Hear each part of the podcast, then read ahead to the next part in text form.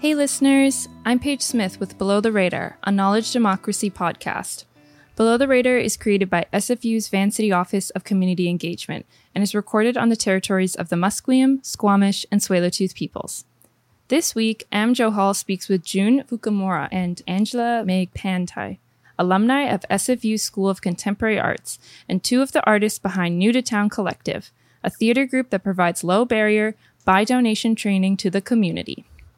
Angela and June share their experiences as emerging artists in Vancouver and how New to Town Collective is filling a gap by making space for accessible training and the cross pollination of artistic practices. I hope you enjoy.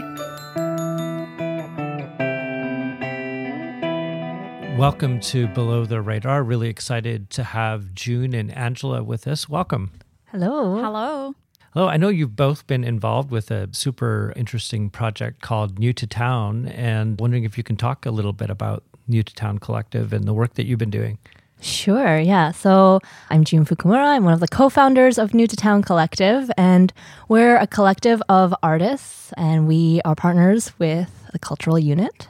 And being supported by the Woodwards building to put on these collective training jams, which are experimental, interdisciplinary, low barrier, accessible training programs and workshops for folks who are in and outside of the arts community. Our intention is to bring more accessible physical training practices to our community because we feel that there's there's a gap, I think, in our community for low barrier and interdisciplinary work. So we work primarily in physical theater, but we also open up the doors to other modes of creation and disciplines. And yeah, we've been doing that for about five years, maybe six years now. Six years. Six years. Okay. Yeah. So there's four of us myself, Angela, Davy Calderon, and Avian von Waldenberg. So, four of us have been creating these opportunities and experimental labs for quite some time. Cool. Yeah. How'd you plug into this, Angela? I think it started, well, I'm going to have to start with a late night cafe story where me, June, and Davy, and a few colleagues of ours from SFU, we're experiencing a lack of space for artists to experiment, collaborate without any pressure to have a result or have a showing to a public audience. And we were lamenting about that. And we thought, hmm, I wonder if there's space for that. And so we went out to this journey and yeah, we started New to Town Collective in, in my kitchen with that huge clipboard. And we were just jotting down our ideas, what we were interested in. And yeah, now we're here today. Yeah, now you've both graduated from SFU, and wondering if you can talk about, you know, this is such an expensive city, there's affordability challenges. When you come out as a graduate from an arts program, there's also all these other barriers that people have in terms of accessing arts and culture. What was your experience going through SFU? And then, of course, graduating, walking into like, what should I do now? So tell me a little bit about yourselves and that experience of walking out as alumni. Well, first of all, the privilege of being inside the Woodwards building during our training was an amazing experience in which you felt like the space was limitless. You had all this access to state of the art space with sprung floors, heated floors, and a JJ Bean was right downstairs. And after graduation, we felt like we were experiencing economical barriers as alumni, we had a lot of student debt. We didn't know where to start. We didn't know anybody from the professional theater community. We had to make our way. And so having these accessible avenues of space, of community, and groups uh, was really helpful in our career development, essentially. And we wanted to give back because we were so lucky to have all these supporters. Shout out to Stephen Hill for donating space. Yes, shout Steven. out yeah, we love you. and Heidi Taylor as well, artistic director of Playwrights Theater Center. She is our number one fan. So we just wanted to give back to the community and discovering that there are other people like us, emerging artists, and also artists who felt like they've been marginalized for various reasons, but they also come to our training jams. Mm-hmm. Yeah, I'll also say that they're really fun They're like, we do Yeah. it because it's fun. We like it. We like training with each other. We found each other through SFU's theater program, and we've been working together for like, I don't know, maybe like 10 years almost together. Or we've known each other for like 10 years. Yep. So it's just a continuation of our like friendship mm-hmm. and our collaboration together, which I think is why we've been able to keep it up for so long. But yeah, SFU's theater program has really taught us like interdisciplinary collaboration and experimentation as a basis for creation. So we've really taken that on in our practice, I think. Mm-hmm. Yeah. An example of that is that both June and Davy have come out with solo shows for the Fringe Festival. Davy's is called Big Queer Filipino Karaoke Night. June is called Sumiko. My Um, name is Sumiko. My name is Sumiko. Yes. A wonderful exorcism. A delightful A exercise. delight. Oh, yes, of course, it's delightful. And it's because of these training jams that individuals such as Davy and June were able to experiment and play and, and kind of be ridiculous and kind of let go of that I'm an artist, I'm going to make art mask and uh, just have fun. As emerging artists coming out doing work in the community, what kind of barriers do you come across, you know, from the point of graduation to, you know, seeing a kind of professional theater world out there in a particular way? You're coming out of school at a particular age and you're walking into something. And, and what are the kinds of things that you experience from your vantage point when you see the kind of ecology of theater in this city? I think one of the things that we talked about earlier on is that, you know, dancers have dance classes that they go to on a regular basis to keep warm. So it's not necessarily about, you know, producing a show, but it's for their body and their minds and their spirits to be inside of the practice. But for actors, it can be kind of challenging. You can go to acting classes, you can go to scene study classes, you know, but those can be quite expensive mm-hmm. and sort of short term and kind of prescriptive to some degree. You know, there's not a lot of room for experimentation. And I think that's where our training jams really kind of open up that field. And we try to make this also a peer to peer experience. So we're not coming from a top down approach of like, we have all this information and you must pay us so that we can tell you it's a you know we make it by donation always that's like a huge mandate of ours because again like it's an expensive city to live in as an emerging artist you don't have the means to continuously train in these expensive programs and it seems counterintuitive to ask emerging artists to continuously pay to train to keep warm. It feels like it should be part of our support network to have these opportunities. So I think in some ways we fill that gap. Mm-hmm. And, yeah. And another gap that we fill in the theater community in Vancouver, the professional theater community, is that not many programs like this exist. You have programs for emerging artists, for example, writing workshops for writers or actors or performers who are interested in writing. You have development programs for directors, emerging directors, but not necessarily a place to get messy a place to get messy with your whole body and mind incorporated and not having to categorize this is dance, this is theater. You don't really know what it is when you're in a training jam.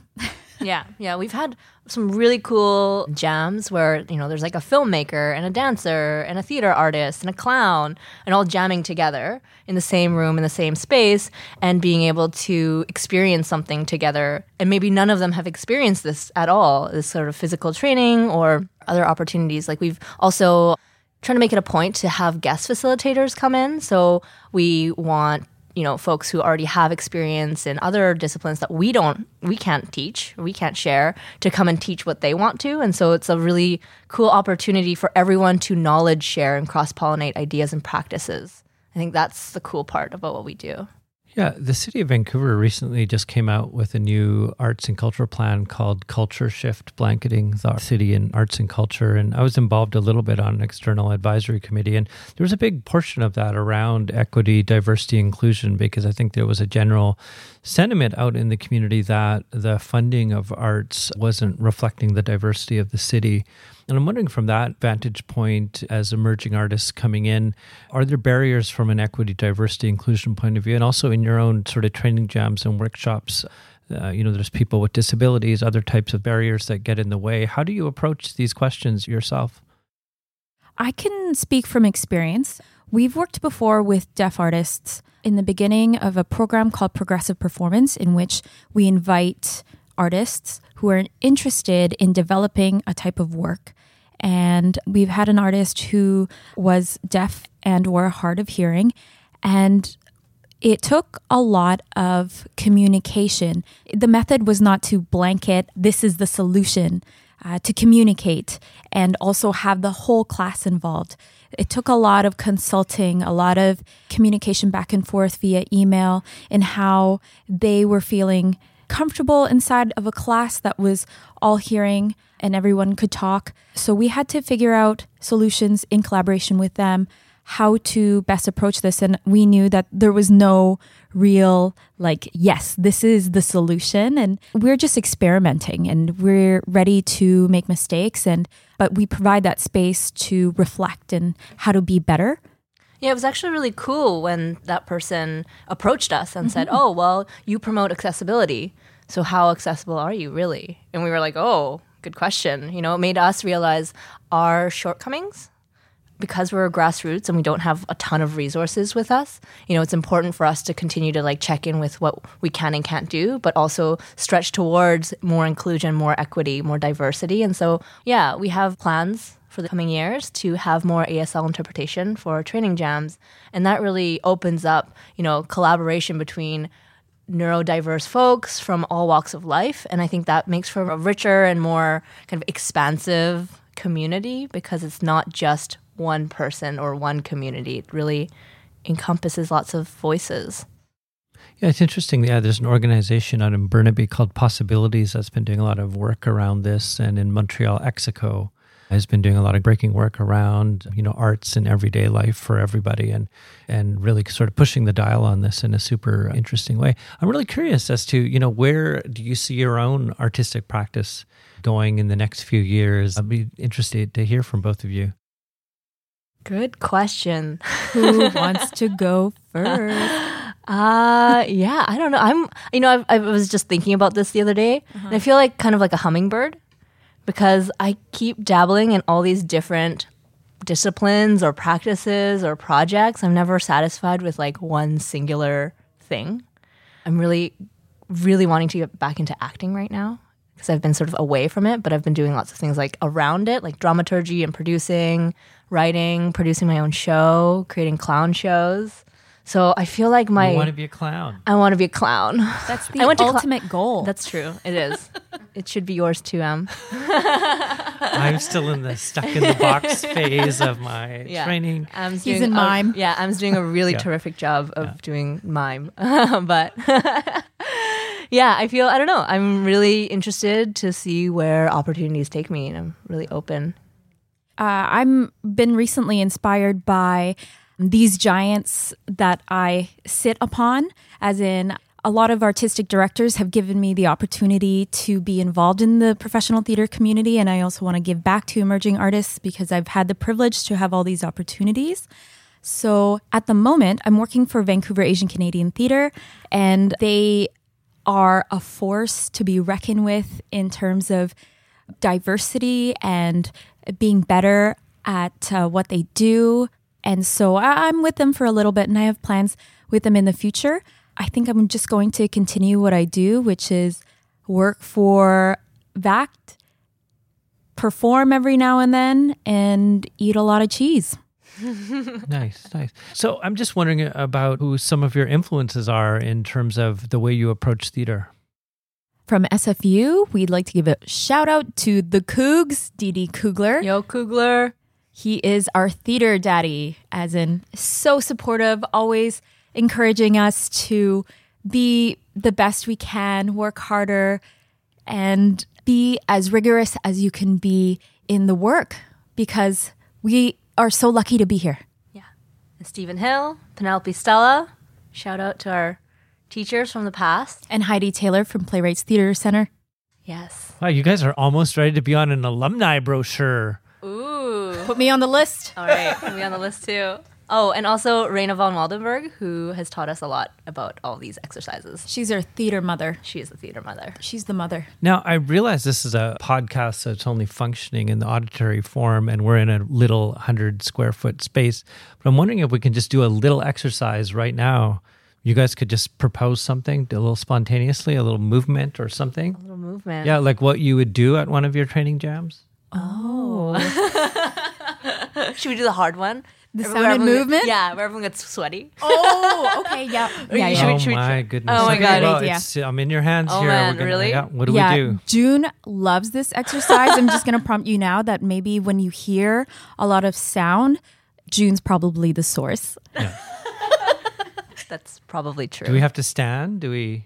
yeah, let's do it. Yeah. Or is that gonna Or is affect that? It's going to affect the audio, but people will just have to like Imagine. imagine, this. We, is- we can actually do a modified sound and movement. Someone where can we do the sit in a play by circle. play.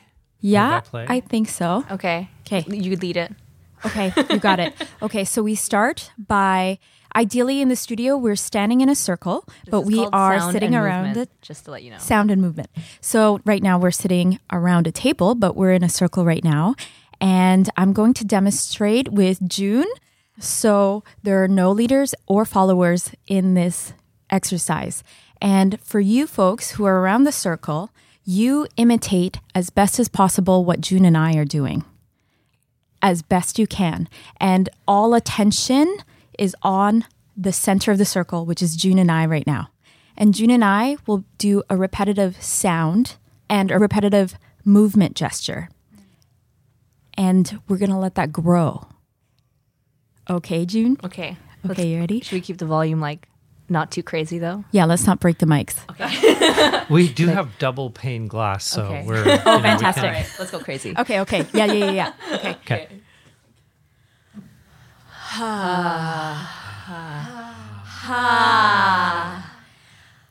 Ha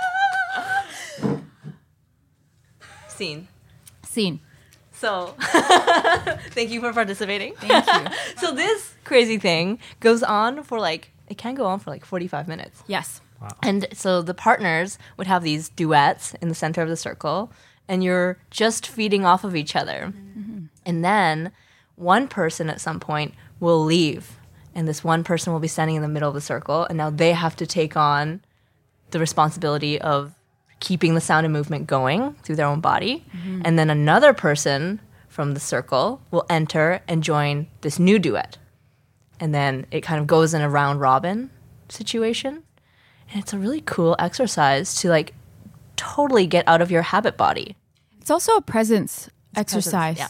You're being present with that partner. And if I might say, it is like sex, where you are so focused in this person that, uh, yes, the world matters. You're still sensitive to it. And yet you're giving your full attention to this person. And every singular minuscule movement is a huge thing. And you adjust to that. And you adjust to them. And they adjust to you. And it's, it's this relationship that. Um, We used to be a G-rated show, and we've gone to PG-13. Oh yeah. They used to say theater is sex. Who said Theater that? sex. I don't know. Penelope Stella. Oh, nice. the founder of SFU's theater program. Yeah. So if she said that, we're allowed to say that too. Yes. June, Angela, thank you so much for for joining us on Below the Radar. Thank you. Thank you. Thank you for tuning in to hear from our guests, June and Angela. You can learn more about New to Town Collective and their training jams at the link in the show notes. As always, you can keep up with Below the Radar by following us on Facebook at Below the Radar Pod and on Twitter at BTR underscore pod. And subscribe to your podcast platform of choice to make sure you never miss an episode. See you next time.